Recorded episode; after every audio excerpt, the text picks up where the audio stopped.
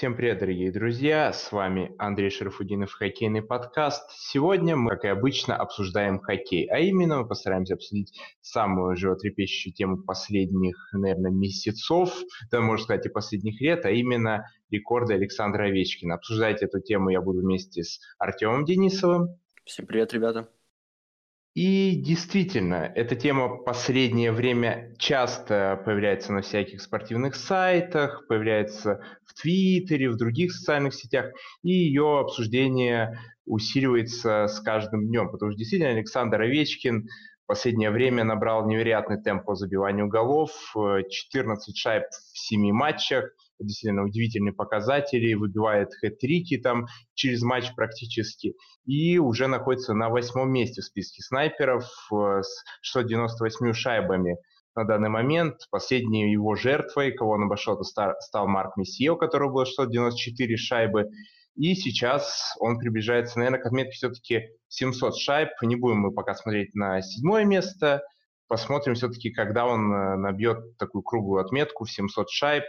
И это он может сделать уже в ближайших матчах. Э, как сам сказал Овечкин, конечно, заказ сделать дубль у него, наверное, не получится, довольно тяжело, но все-таки с его последней результативностью все может случиться совсем скоро. И действительно, Овечкин, наверное, сейчас это главная тема национальной хоккейной лиги. За ним следят все, за ним следят э, все инсайдеры. Многие выкладывают свои мнения, сможет ли он в итоге а, обойти Грецкий, за которым он сейчас устремился в погоню. Я недавно прочитал вообще мнение, то, что к 41 году, если Александр Овечкин будет играть, он сможет а, побить рекорд Грецкий. Но действительно, обсуждать есть что, обсуждать есть много чего, и вообще поговорить об Овечкине стоит, потому что это уникальный случай, когда игрок в 35 лет играет так же, как и в 20. Артем, что ты думаешь об Александре Овечкине, об его снайперских достижениях в этом сезоне, да и в целом, наверное, в карьере и вообще о этой гонке э, снайперов, такой виртуальной гонке снайперов, которая образовалась сейчас в Национальной хоккейной лиге? Э, да, вот ты верно сказал насчет медиапространства, как часто а, сейчас мелькает эта тема. Но вот действительно, вот так же часто, как он э, последние недели обгоняет просто каких-то невероятных звезд, то есть вот всего за 4 недели последних он обогнал, получается, Тейму Селяне, Марио Лемье, а Стива Айзермана, вот последняя, так скажем, жертва, это Марк Месье. И, ну, просто вдумайтесь, какие это имена, что это за люди, для, которые значат не только для НХЛ, для хоккея в целом. За 4 недели Овечкин их уже обогнал, впереди еще более великие, э, так скажем, бомбардиры. Э, конечно, очень интересно, потому что э, в целом это же гонка не только между Овечкиным и Грецки. Это в целом гонка целых поколений. И это в целом можно даже, если обращать внимание на цитаты конкретных игроков, то есть вот если вспомним последний хитрик Овечкина в ворота Лос-Анджелес Кингс, что сказал Дрю Даути, то есть э, ну, э, это величайший игрок нашего поколения. И в целом я думаю, что все игроки э, 21 века, кто сейчас вот э, на первых ролях в командах НХЛ, они в целом, возможно, даже подсознательно хотят, чтобы именно Овечкин побил этот рекорд, потому что это будет победа не только э, конкретного игрока, это будет победа целого поколения. То есть э, хоккей 21 века, э, нулевых, десятых годов. Э, это действительно серьезнейшее достижение э, будет. Так что лично мне кажется, сейчас э, у Овечкина просто идеальная возможность набивать эти голы. Э, мы можем заметить не только, как Вашингтон сейчас играет с Овечкиным, в целом вот именно по игре, по реализации моментов, по, тем, по тому ходу, что он набрал по этому сезону, но и психологически. То есть Овечкин а, забивает в пустые ворота. Он выходит даже, когда нужно, казалось бы, удержать победу. Вашингтон психологически сейчас сильнее многих команд, и это очень помогает э, Александру бороться и забивать голы. Э, посмотрите, сколько у него голов в третьих периодах, сколько голов он забивает, когда Вашингтон проигрывает. Он сейчас на ходу не только в физическом плане, как атлет, но и психологически он очень сильно давлеет над другими. Да, действительно. И я бы еще хотел добавить, все-таки, а, наверное, сейчас голы Овечкина стоит немножко дороже, потому что в первую очередь Вашингтон, в отличие от того, когда он начинал карьеру, это сейчас явный прецедент, так сказать, на Кубок Стэнли, и забивать голы в команде, когда ты лидер и должен идти к кубку, это все-таки немножко важнее, чем набивать там стату в условном команде аутсайдере, который идет за драфт-пиками, и который, ну, соответственно, во время перестройки, когда ты единственный лидер, единственный человек, который может э, что-то создавать, когда команда только строится. Сейчас Овечкин действительно черпает свои силы вот как э, из уверенности, из уверенности прежде всего команды. И вообще я бы отметил еще то, что перед сезоном э, многие ставили под вопрос то, как Овечкин снова ли сможет набирать э, столько очков, сможет ли забивать столько голов, все-таки возраст уже 35 лет. И Овечкин своим примером в первую очередь доказывает то, что а, возраст э, не показатель, не всегда показатель. Э, недавно я даже читал вот интересное такое вот рассуждение о том, что уже в 25 лет Овечкина начали а, говорить, мол, то, что он ничего не добьется, то, что скоро пойдет спад. Э, то же самое писали в 30 лет, когда казалось бы, то, что вот все, Овечкин э, закончился, не выиграет никогда Кубок Стэнли, ничего не добьется со сборной, действительно серьезном турнире, а уж про снайперские достижения стоит забыть. Но вот сейчас, как мы видим, ему 35 лет, и он все тот же, все тот же снайпер, побил рекорд Грецкий по голам в пустые ворота в одном сезоне, всем недавно. Тоже пример хороший про Лос-Анджелес Кингс матч. Если посмотреть, какие голы забивал Овечкин, то они абсолютно все разные. Где-то на подборе, где-то сам он э, создал себе момент, где-то удачно встал, его нашел партнер. То есть это чуйка там, где должна оказаться шайба, чтобы ее удачно послать в ворота. И последний гол в пустые, опять же, уверенность. Не каждый игрок, э, не каждая команда может позволить себе выпускать снайпера на пустые ворота, потому что ты думаешь прежде всего о том, чтобы сохранить результат в такой ситуации, а не то, чтобы забить лишний гол, потому что э, вратаря снимают, когда разница в одну-две шайбы. Естественно, шанс пропустить, когда у тебя на площадке снайпер, который обычно э, все-таки менее оборонителен, чем другие хоккеисты, которые сделаны для того, чтобы сохранить счет, а не забить. А снайпер все-таки больше нацелен на ворота соперника, и он может ошибаться в каких-то моментах, что может приводить к голу. И, на мой взгляд, все-таки Овечкин – это феномен на данный момент национальной хоккейной лиги, и таких хоккеистов не будет. И действительно, многие сейчас говорят то, что удивительно, что в 21 веке появился такой кис, потому что мы все помним то, что в нулевых лига пошла на такое уменьшение количества шайб, постепенно вратари стали лучше играть, и, естественно, хоккей стал менее результативным в национальной хоккейной лиге, чем во времена того же Грецки. Мы все помним, как опасались этого, то, что вот рекорды, которые установ... устанавливались ранее, они будут вечны из-за этого. А как мы видим, все-таки не вечны эти рекорды, и понемногу НХЛ возвращается в результативность, э, ту, которая была и раньше, и игроки появляются, которые могут выбивать такую же результативность, как звезды в предыдущие года, в предыдущие даже века. И поэтому действительно наблюдать за Овечкиным как за феноменом очень интересно. Многие говорят, что подобный хоккеист э, не появится больше никогда. Это э, правильное суждение и правильно то, что такой хоккеист все-таки он единичный. И все, кого обгоняет Овечкин сейчас в списке снайперов и обгонит в дальнейшем, это все были звезды, это все были фантастические хоккеисты, которые единичны в своем виде, и Овечкин один из них, это правильно. И вот я хотел бы обратить внимание еще на то, что действительно Овечкин чуть ли не единственный из всех хоккеистов в этом списке, есть, конечно, Ягор, который в 21 веке совершает свои достижения, совершает свои снайперские рекорды и бьет э, рекорды остальных хоккеистов, которые в основном были в 20 веке. И это интересная тема, которая обсуждается довольно часто, то, что в 21 веке это делать намного тяжелее. Артем, ну, вот, вот насчет феноменальности да. я вот хотел добавить. Угу. А вот ты знаешь рекорд вообще всей НХЛ а, по голам для 34-летних игроков? Вот а, чтобы игроку э, был у которого был возраст 34 года, вот сколько максимально игрок забивал? Как ты думаешь? Не знаю, там, наверное, порядка 30 где-то будет. Ну, все-таки побольше, 43 гола. Вот Овечкину сейчас 34, угу. сейчас у него 40 заброшенных шайб. По факту еще даже а, две трети чемпионата не, не прошло. И, ну, то есть, очевидно, такой рекорд падет. В целом, там дальше, конечно, есть, там в 35, допустим, и Бьюсик забивал 50 в целом. Это его вообще был карьерный рекорд. Но вот э, меня больше всего удивляет в Овечкине то, что он сохраняет эту форму невероятно. То есть, ну, насколько он был сильнее в 25, там, в 30 лет, чем все топ-снайперы НХЛ. Ну, окей, то есть там, конечно, если мы говорим про элитных снайперов, там можно и Стемкоса вспомнить сейчас, наверное, в последние годы Лайны, хотя этот сезон он очень интересно эволюционирует. Но все равно, то есть насколько он сохраняет эту форму и даже, возможно, в какой-то степени становится сильнее.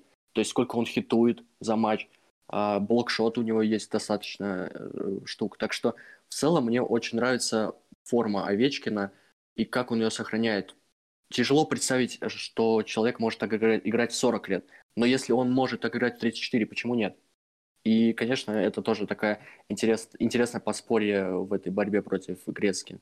И сможет ли он такую форму сохранять? То есть, если он будет сейчас забивать по 40 а, шайб, допустим, ну, от следующей сезона и потом, а ему, получается, ну, потребуется где-то 5 сезонов. То есть это как раз 40-41 год. Вот это, конечно, очень интересно.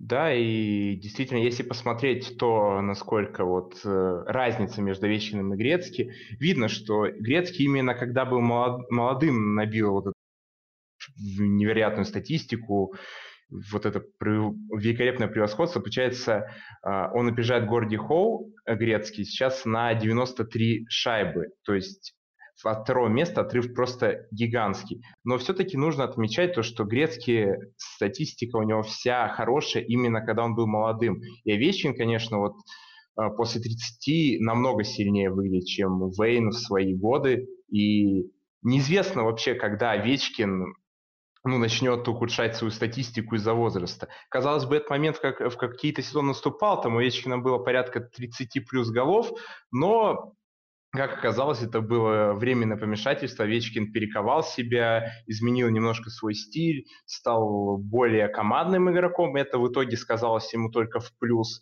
И Кубок Стэнли этому, конечно же, пример. Но действительно, Овечкин в плане хоккеиста феномен еще из того, то, что ты не знаешь, когда он начнет стареть. Ты вот думаешь, вот сейчас этот сезон настал. Нет. Ты думаешь, ну вот следующий-то точно он постареет. Нет. И так каждый сезон ты думаешь, и постепенно приходишь к мысли, а может Овечкин вообще никогда не постареет. То есть, может он к 40 годам будет выбивать все те же там 40-50 шайб за сезон.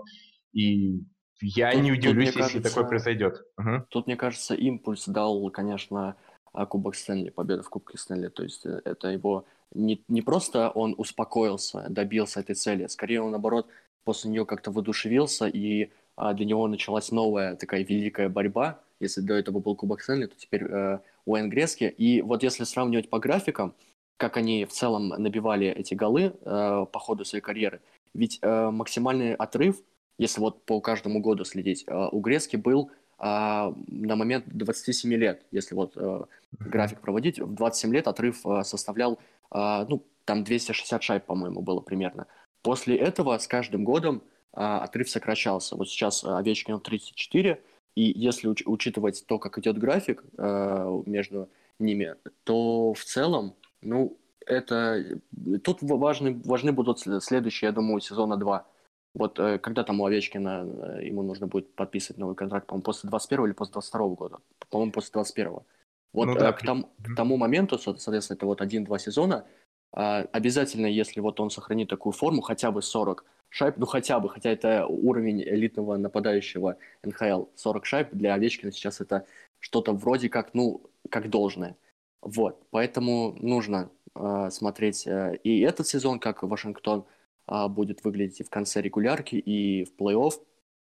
Меня, кстати, вот э, что еще интересует, э, тема большинства. Ну, конечно, бокс-офис Овечкина, сколько он оттуда шайб забросил, это... Это, кстати, не какой-то стереотип, действительно, а, причем с каждым годом а, процент именно голов из этого бокс-офиса полукруга, он либо сохраняется, либо растет, он не становится меньше.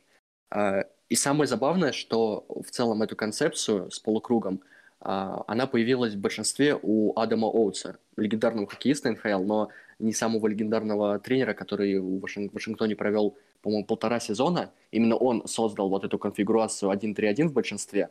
где у нас, как обычно, Бэкстрем отдает передачу на защитника, там тогда Грин, сейчас Карлсон, Карлсон отдает Овечкину, удар, гол.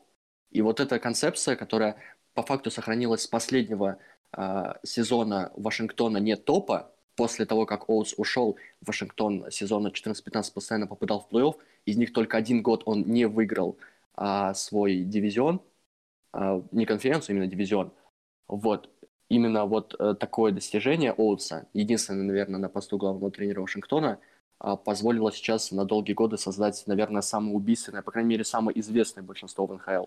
Это Овечкин, а, Карлсон, Бэкстрем, Кузнецов, ну, там Уилсон, кто-нибудь на пятачке, так скажем. Да, именно, наверное, вот Овечкин и известен. Вот если мы берем фишку каждого из хоккеистов, а, что мы вспоминаем об Овечкине, помимо его рекорда, конечно, его офис. Офис Овечкин – это э, для всех известное место, откуда он забрасывает ну, большинство своих голов. Хотя, уверен, наверное, по статистике все-таки а, не сказать, что большинство своих голов в приоритете, то есть не больше 50% шайб. Да, конечно, конечно но все-таки это место его. И еще добавлю по контракту, по крайней мере, как говорил Бэкстрем после переподписания своего контракта, то, что Овечкин, возможно, уже этим летом, в июле подпишет новый контракт с Вашингтоном, и посмотрим, как развернется эта история, потому что многие говорили, что Овечкин может чуть ли там не в КХЛ уехать, но все-таки, похоже, он действительно останется в Вашингтоне, будет все еще лицом франшизы и будет стараться побить рекорд Грецкий именно в Вашингтоне. Тут почему еще важно, ну, то, что Бэкстрем подписался, мне кажется, это тоже очень э, полезно для решения Овечкина, так скажем. Все-таки такая связка, которая проверена не одним-двумя годами, а целым десятилетием. А это, конечно, очень важно. Но а, у Овечкина же есть еще одна, так скажем, мечта. Это Олимпийские игры, очевидно. И тут, конечно, почему вот как раз следующие годы будут важны, если он будет э, видеть и чувствовать, как сокращается этот, этот разрыв между грецким, если он будет чувствовать свои силы, а, что он способен еще играть на таком уровне, то, скорее всего, он, он останется. Если нет, то, скорее всего, он уедет э, в КХЛ не, не чтобы выиграть КХЛ, а чтобы, конечно, попасть в Олимпийскую сборную и, собственно, попробовать еще раз а, победить на Олимпийских играх. Да, кстати, вот это интересная очень мысль. Э, пока что на Олимпиаду НХЛ по всем сведениям не собирается ехать, но все может измениться. А, ближайший сбор, так сказать, по всем этим делам, там по Кубку мира, по остальным вещам в Нью-Йорке, говорят, вот в ближайший вторник. То есть это получается у нас Сейчас скажу. Это у нас 11 февраля. И, возможно, после 11 февраля мы получим какие-то новости насчет того, то, что поедет ли НХЛ в Китай на Олимпиаду. Э, конечно, я уверен, НХЛ бы хотели съездить в Китай, чтобы развить свой рынок еще больше, но слишком большие, как говорят, финансовые потери могут быть из-за того, что сезон приостановится. И не особо горят желанием отпускать своих хоккеистов, руководителей э, клубов на турнир. Хотя, конечно, все мы понимаем, то, что любой хоккеист хочет выиграть Олимпийские игры, особенно это хочет Овечкин, чтобы окончательно себя вписать в историю. Потому ну, что... Ну, лично, лично я не mm-hmm. верю, как бы, что все-таки а, Бэтмен а, разрешит игрокам а, поехать на, НХ... На Олимпийские игры. Уж слишком большая тут проблема в финансах. И тут еще насчет вот всех этих переговорах сторонних э, важно, будет ли локаут, или, по крайней мере, сокращенный сезон, потому что действие с профсоюзом скоро закончится. Тоже, по-моему, как раз в середине февраля будут разговоры на этот счет в Торонто, что делать с потолком зарплат. Так что тоже это, э, в принципе, непосредственно влияет на ход Овечкина. Все-таки если сезон будет не 82 игры, а 48, ну, как бы количество шайб тоже сократится в два раза. Да, это действительно проблема, потому что на, получается, в эпоху Овечкина уже было, так сказать, два локаута. Это, мы помним, 2005 год. Хотя там не совсем как бы Овечкина, потому что он только начинал тогда, э, только появлялся в лиге. Ну, а он вот, потерял э, год из-за этого, конечно, да. тоже. Ну и локаут 2012 э, года, когда отрезали практически половину сезона. Тогда Овечкин приехал в КХЛ, поиграл за «Динамо», и из этого, кстати, его фамилия вписана в, на Кубке Гагарина, который Динамо выиграла в том сезоне. Поэтому, да, Лока... Э, как многие говорят, возможно, локауты станут единственным препятствием Овечкина, чтобы догнать Грецкий. Ну вот давай тогда твой сейчас прогноз, раз э, мы уже поговорили mm-hmm. об Овечкине. А сможет ли он побить рекорд э, Уэйна Грецки? Сможет ли он стать самым а, забивающим игроком в НХЛ в истории? Скажу так, был момент э, пару сезонов назад, когда я посмеялся бы над вариантом, то, что он все-таки обгонит или хотя бы догонит Грецкий, но посмотрев, как он играет вот этот месяц, э, пр- прошлый даже месяц, и вообще как Овечкин горит желанием играть в хоккей все еще в его возрасте, даже после выигрыша Кубка Стэнли, я думаю, все-таки есть шанс, то, что он его обгонит. Опять же, многое будет зависеть от того, каким будет Вашингтон. Тоже я бы не стал этого отрицать, будет ли локаут. Но я бы поставил то, что все-таки он обгонит Грецкий, если, опять же, все сложится так, как надо. Да, я с тобой, наверное, соглашусь. А, тут даже нужно, наверное, принимать решение не умом, а сердцем.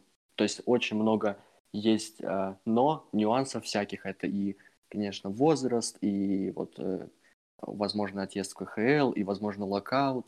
Но это действительно будет победа не только Овечкина, но и всего хоккея 21 века, НХЛ 21 века. И, конечно, российского спорта тоже. Потому что этот игрок уже, наверное, величайший э, хоккеист, э, по крайней мере, России, если мы не будем брать СССР. Вот, но он может стать, по край... но на данный момент, самым великим хоккеистом 21 века если он сделает это. Вот, ну, так, да, значит, э, про Овечкина мы поговорили. А, мы, мы сейчас э, говорили об игроке, которому 34 года, и надо вспомнить, что не только Овечкин свои э, уже не маленькие, в свой, маленький, свой немаленький возраст добивается действительно невероятных достижений. Вспомним мы и Джея Буумистера, который с Сент-Луис Блюз в прошлом году выиграл Кубок Стэнли. Стал он седьмым в списке игроков, которым потребовалось наибольшее количество игр для, для победы в первом Кубке Стэнли в своей, в своей карьере. Там э, впереди него такие люди, как, например, Рейбург.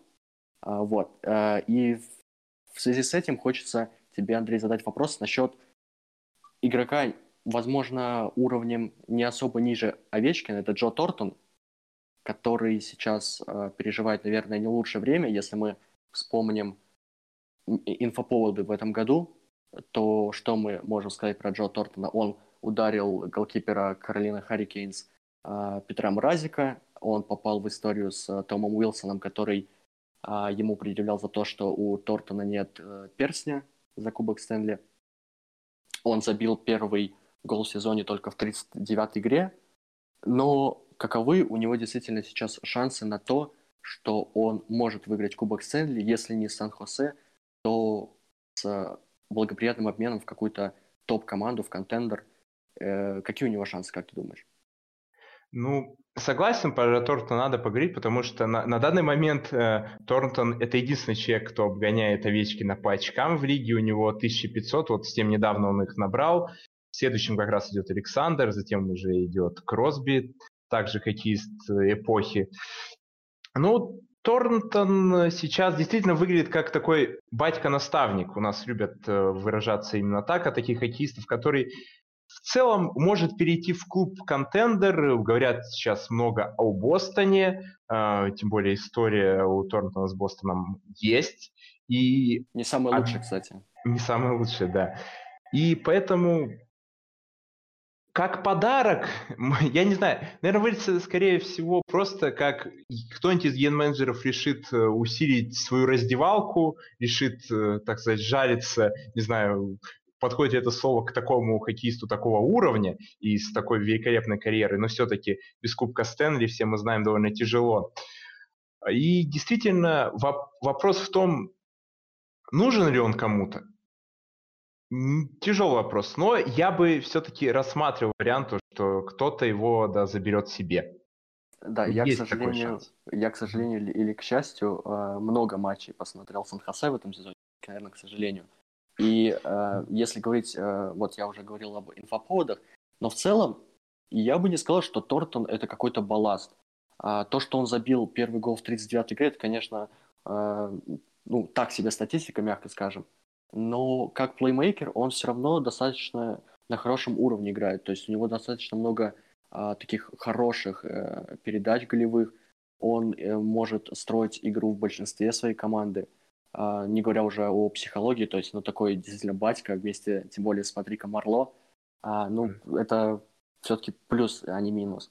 Вот. А, ну, вот Бостон, да, это, наверное, единственный пока что вариант сейчас. Нет никаких больше слухов. А, и поэтому, если он и перейдет куда-то, то, наверное, Бостон. Лично я особо не верю в его обмен, потому что у Бостона и так достаточно много вариантов сейчас. А, уже второй год подряд, э, чем ближе дедлайн, тем больше разговоров о возможном обмене Ковальчука в Бостон, о возможном обмене тоже второй год подряд, кстати, Тайлера Тафоли из Кингс в Бостон все игроки, которые могут усилить именно большинство, у Бостона всегда вот такая штука, к дедлайну они хотят, чтобы у них было две играющие бригады а, большинства. Если первая, то, то все понятно, то вот вторая нужна как-то посильнее. Э, я не верю.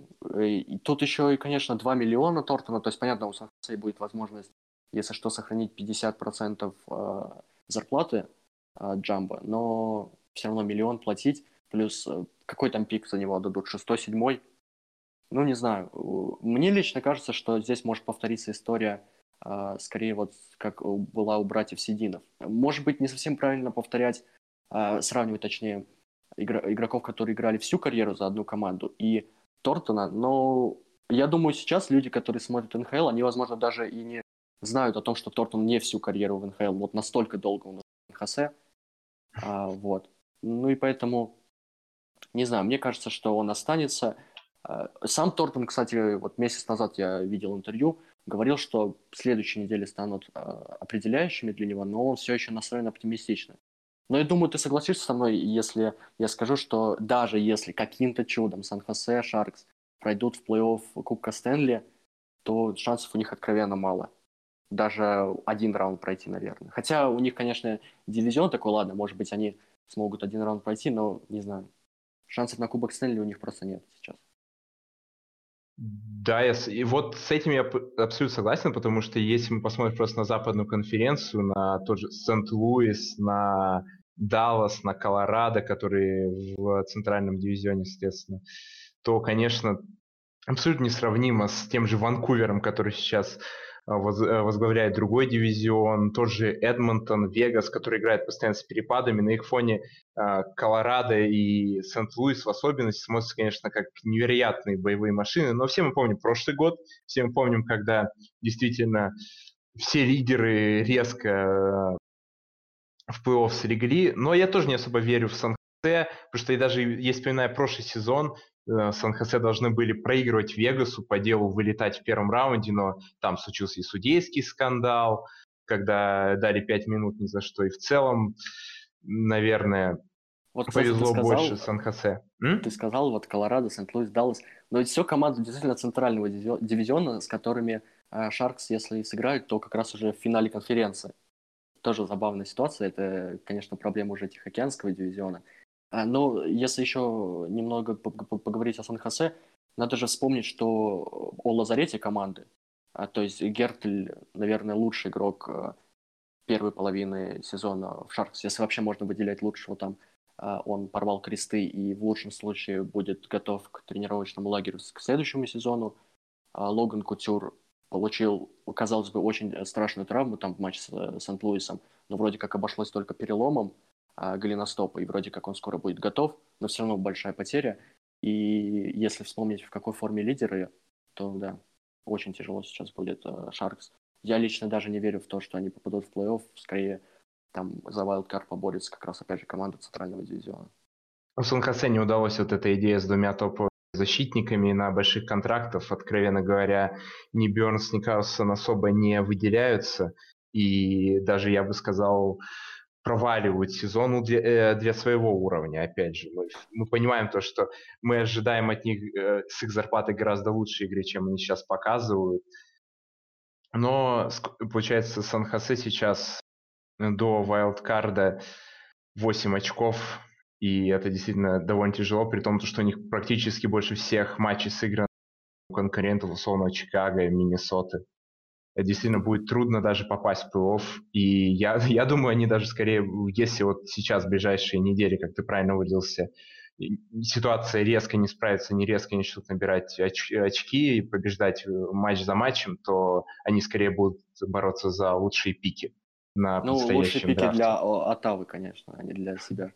Ну да, ну, это тут уже да, надо вспомнить Карлсона. Да, ну, раз вот мы поговорили уже немного о дедлайне, дедлайне, надо вспомнить вообще, какая активность у нас между клубами НХЛ.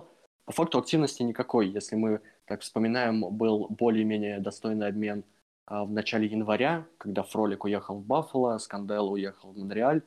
А, и вот сейчас следующий обмен между Лос-Анджелес Кингс и Торонто Мейпл Ливс.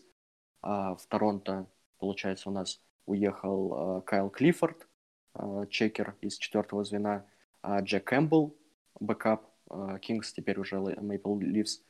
И что у них там еще получается? Ну все. А в Кингс уехал Тревор Мур, тоже такой бегунок для нижних звеньев.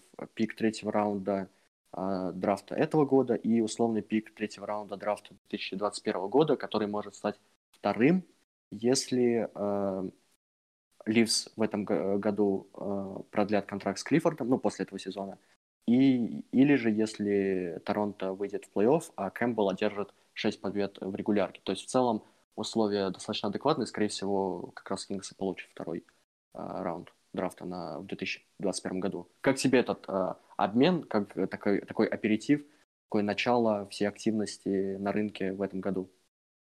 Ну, понятно то, что Торонто нужно было после травмы Андерсона искать вратаря. Э, нашли они, соответственно, Кэмпбелла э, из Лос-Анджелеса, забрали его. Ну, по сути, не то, что за бесплатно, но за маленькую цену, потому что сейчас Лос-Анджелес, понятно, освобождается от э, контрактов, будет у них там перестройка, которая и сейчас, по сути, идет. Хотя, конечно, подписание того же Ковальчука а, еще перед прошлым сезоном не показывало то, что эта перестройка идет, но действительно сейчас Лос-Анджелес начинается, и обмен этот показывает э, в первую очередь то, то что э, Торонто нужна скамейка за счет э, как раз-таки Клиф, Клиффорда и в бэкап, наверное, который может даже за, первое, за первого Посмотрим, как это выйдет. Но если рассматривать обмен, я скажу то, что он не такой интересный, как могут быть э, обмены того же Тофоли из Лос-Анджелеса, но такой крепенький обмен для Торонто это усиление, а для ничего не желающих читать сезона Лос-Анджелеса это выгодные драфты. Мне вот кажется, что для Кингс это точно удачный обмен, потому что они получают нормального бегунка для четвертого звена, учитывая, что у них как раз-таки нет проблем с чекерами такими, которые могут хитовать. У них проблемы с тем, чтобы кто-то мог хотя бы убегать в атаку из нижних звеньев, и Мур такой. Плюс у него есть еще потенциал, он не такой э, уж и старый, ему, по-моему, 24 года всего, если не ошибаюсь.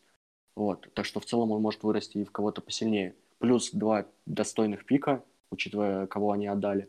А про Торонто я бы сказал, что вот Клиффорд – а, это, конечно, плюс для Торонто, потому что человек, ну, все-таки два Кубка Стэнли выиграл, он мало пропускал в целом из-за травм, а, и учитывая, что у Торонто очень мало силовых форвардов внизу, а, игрок, конечно, полезный в, первую очередь в оборону. А вот Джек Кэмпбелл, мне не очень нравится этот выбор. То есть, если у нас очень было много разговоров э, в медиапространстве про Георгиева, ну, очевидно, Георгий все-таки посильнее – а что мы можем сказать про Кэмпбелла? Человек проводит только второй сезон в качестве бэкапа. Ему уже 28 лет, до этого он особо не был заметен в НХЛ. И если в прошлом году он на фоне ужасно проведшего сезон Куика казался очень сильным бэкапом, там у него было чуть ли не 93% отраженных бросков, когда у Куика даже 89 не было, а это основной вратарь. Ну, то есть такой привет Бобровскому из прошлого сезона. То сейчас э, у Кэмпбелла по-моему, ровно 90% отраженных бросков. А для бэкапа это очень слабый показатель, учитывая, что он все-таки играл меньше, чем Куик. Так что не знаю. И, конечно, он сильнее, чем те бэкапы, которые были Торонто. Это совсем уж смех. Там пробовали из фарма Каскисо, Фина, который не готов просто еще для такого уровня. Был Хатчинсон, у которого за 14 игр показатель отраженных бросков, по-моему, чуть ли не 85%, там, где-то 86%. Ну, то есть это уж совсем не уровень лучшей лиги мира.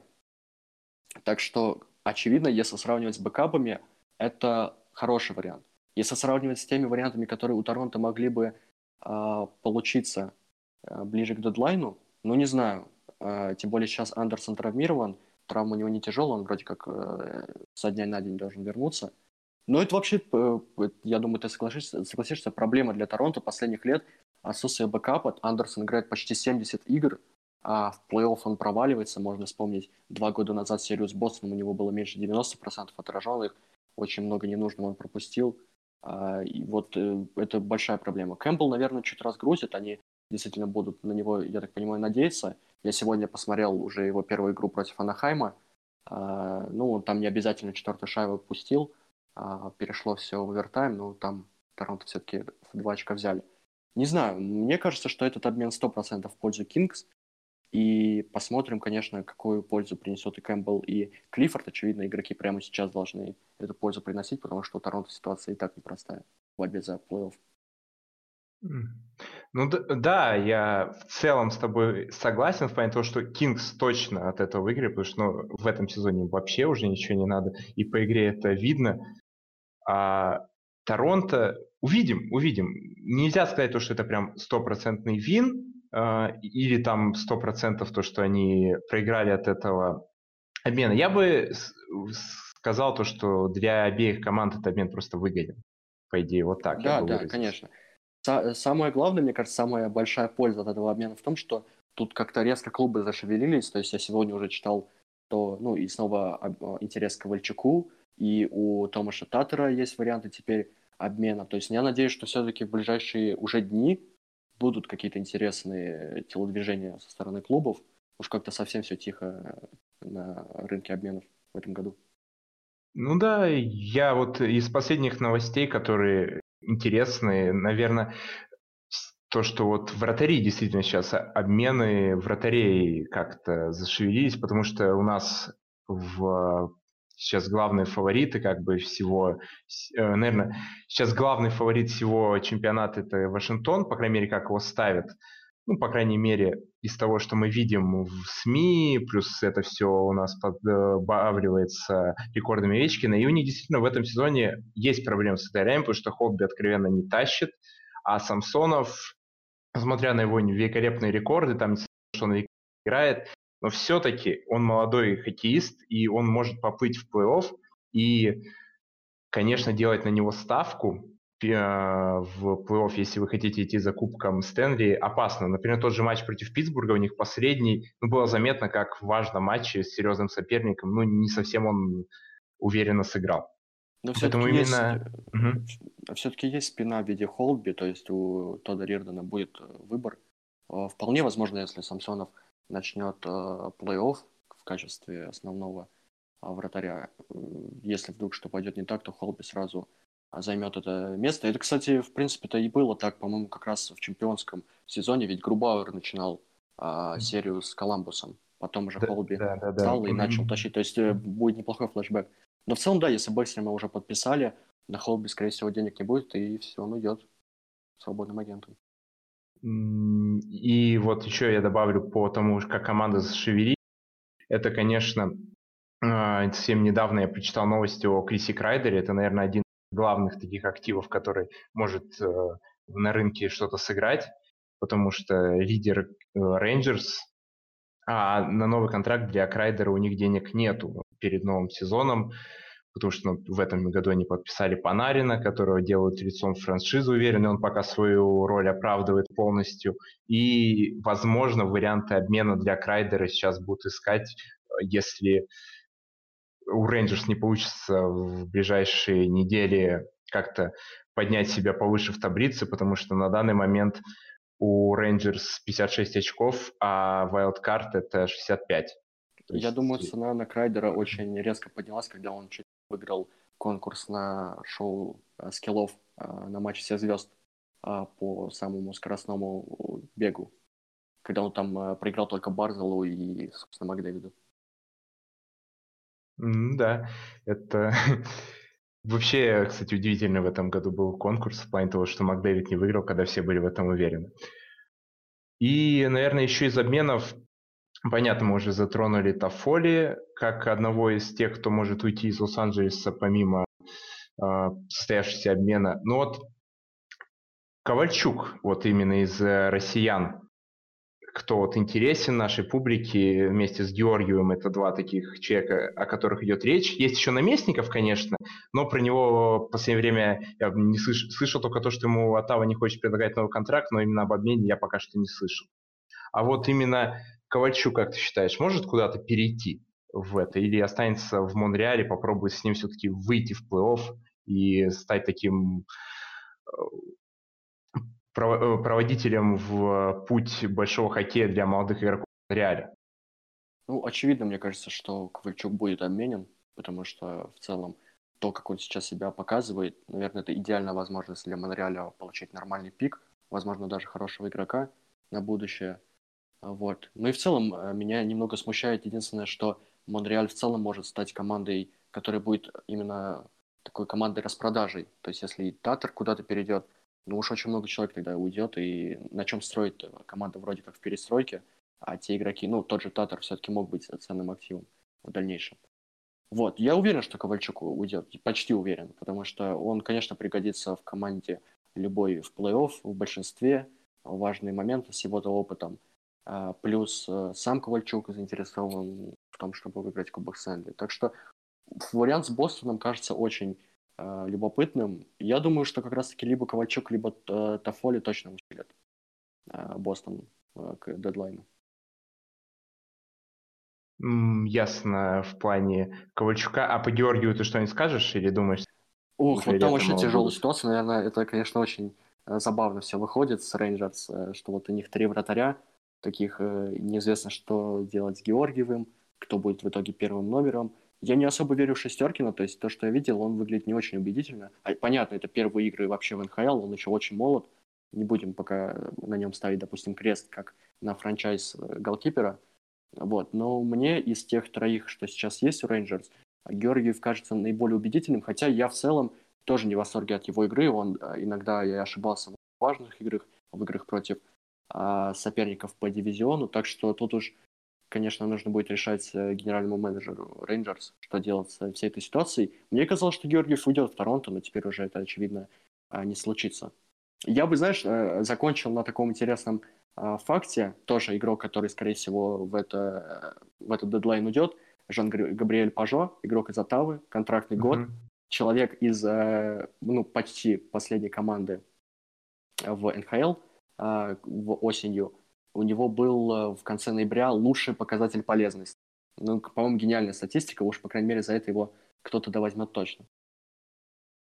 Да, я тоже слышал про Пажо, то, что он может перейти, как варианты назывались, например, Каролина, та же Калгари, да и в целом центральный нападающий, как у нас, как у нас любят говорить, я вчера услышал такой тезис, то что а кому вообще не нужен нападающий сейчас национальной хоккейной лиги? Все клубы, которые хотят попасть в плей-офф, наверное, все хотят как-то усилиться. Наверное, только Даллас, которые прям закупились еще перед сезоном, в походе закуп, не ищут себе усиления. Ну и Сент-Луис, конечно же, который будет попробовать взять два кубка Стэнли подряд, как это делал условный Питтсбург, да, и состав-то они практически полностью сохранили, а если еще Тарасенко каким-то чудом успеет восстановиться плей то у них вообще не будет никаких проблем. В Далласе есть тоже свой старичок, который а, устремился за кубком Стэнли, Кори Перри, но, по-моему, пока что получается не очень удачно. Ну да, да и подписанный за 7 миллионов Павелский, ну, на контракт 7 миллионов, должен был помочь Бену Сегину после всем удачного сезона себя проявить. Пока что выглядит так себе. И, например, тот же Марло, которого подписали всего за 700 тысяч, э, выдает такую статистику, как Павелский в Далласе. Поэтому э, действительно, кто-то угадывает, кто-то не угадывает в этом сезоне с подписаниями старичков. И вообще, наверное, будет интересно посмотреть за телодвижениями в ближайшие недели. Совсем скоро уже этот дедлайн произойдет, и может какой-то новый игрок появится в списке на дедлайн, которого мы не ожидаем, которого мы не стиле, и это действительно удивит, потому что, ну, такое иногда случается. Неожиданные обмены в НХЛ – это норма, если можно так выразиться. Да, согласен.